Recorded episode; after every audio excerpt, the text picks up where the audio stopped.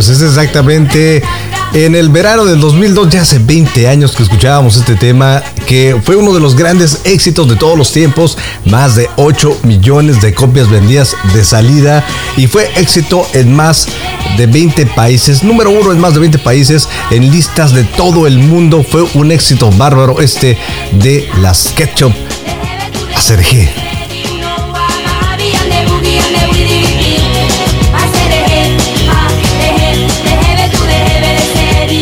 Bueno, vamos a hablar un poquito acerca de este tema. Lola, Pilar, Lucía eran unas hermanas, hijas de Juan Muñoz, conocido mejor como El Tomate, que bueno, finalmente fue la inspiración para este nombre tan popular de Las Ketchup. Fue su primer éxito, el que ustedes están escuchando, el tema. Bueno, que ni bien habían terminado de grabar el álbum, eh, Las Hijas del Tomate, así se llamaba, cuando Aserejé explotó en las radios para convertirse en el tema del verano, no solo en España, sino alcanzó el eh, número uno en Alemania, Argentina, Brasil, Canadá, Italia, México, Australia. Bueno, se globalizó completamente este tema y ya todos conocemos el gran éxito que alcanzó. La coreografía, dicen, estaba acompañada por una recreación de un viaje psicotrópico de un joven llamado Diego, que bueno, se fue a una discoteca y bueno, pues ahí ya sabes, pasa todo este asunto, ¿no? Que se va, se pone hasta atrás. Éxito total en más de cien países a nivel mundial, este tema de Aserejé.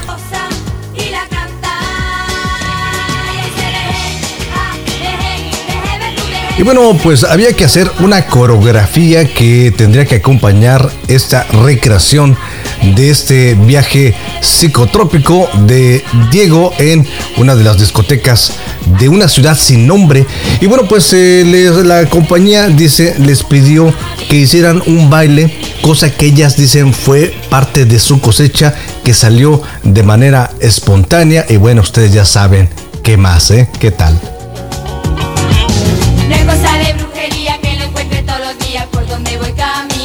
Bueno, pero ¿qué pasó? ¿Por qué se apagaron? ¿De dónde? ¿Qué fue lo que vino? De pronto vino un éxito total. Es conocido esto como uno de los grandes One Hit Wonders. Pero el propio Queco, quien es el autor, Manuel Ruiz Queco, es el que nos dice qué fue lo que ocurrió con este asunto. Y en una entrevista que concedió al programa Entre Nosotros, pues eh, Manuel Ruiz Queco dice exactamente qué fue lo que pasó con Las Ketchup y con el tema Aserejé. A ver, vamos. Quizá a mí me, me fuese gustado el seguir con ese proyecto de Las Ketchup, cosa que fue, fue instantáneo el éxito y fue instantáneo también el que ellas desaparecieran. Fue, un, fue como un cohete, ¿no? Subió muy rápido, pero cayó también muy rápido y, y fue porque no estábamos preparados para eso.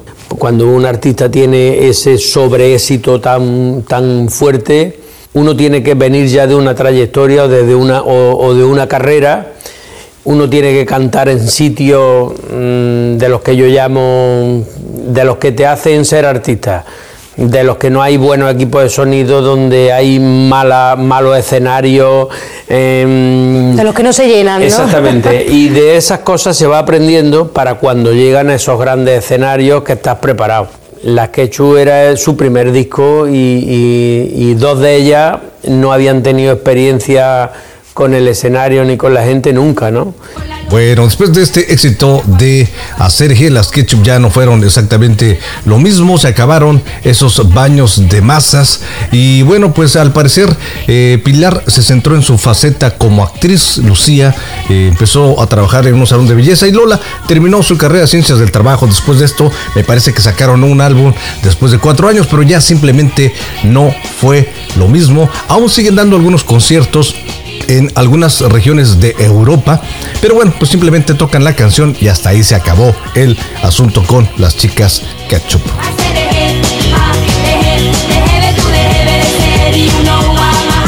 Pero bueno, vayamos al origen, señores, porque de pronto se habló mucho acerca de que tenía un origen satánico y algunas eh, personas del mundo religioso, sobre todo en México, estuvieron diciendo, analizando la letra, la ponían al revés, la ponían en derecho y decían que tenía que ver con herejes y que era una letra que invitaba al culto satánico, cosa que pues obviamente tanto eh, Manuel Ruiz Queco, quien obviamente fue su primera canción que salió exactamente en un éxito, ya había tenido otros éxitos, jamás ningún tema le habían dicho que tuviese posesiones demoníacas ni nada por el estilo, pero sin embargo, como tú sabes, cuando una canción es un éxito, pues mucha gente empieza a investigar, a ver qué pasó, algunos de estos se ponen a leer, es lo que está ocurriendo detrás, repito, algunos miembros allá religiosos en México dijeron que esto, escuchándolo al revés y al derecho y por detrás y por debajo, pues tenía un mensaje subliminal, cosa que el autor Manuel Ruiz Queco dice desmiente completamente. Pero entonces, ¿de dónde viene esta letra? Bueno, pues fue una parodia, señores, de una canción que nosotros conocemos, salió en el mil novecientos setenta y nueve, llamada El Cotorreo, de Rapper's Delight, de Sugar Hill Gang, y bueno, de ahí comenzó todo este rollo. Él, Manuel Queco, pues se encontraba jugando con sus hijos todas las noches, hablaban de este tema, del cotorreo, de Rapper's Delight, de Sugar Hill Gang, y de ahí salió todo este trabalenguas del tema Aserejé. Vamos a, a ver, vamos a ponerlos juntos a ver qué tal, cómo se oye. Sale, vamos, dale.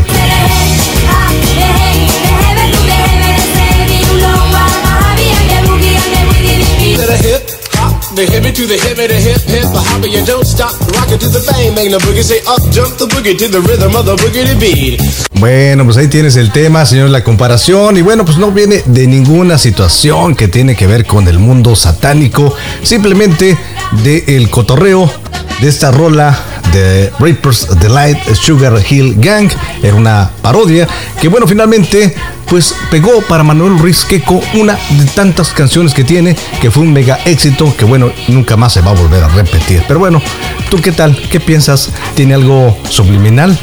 Nosotros regresamos, déjanos tu comentario, claro, por supuesto, estamos en Al Chile, yo soy Fer López, quédate conmigo, no le cambies.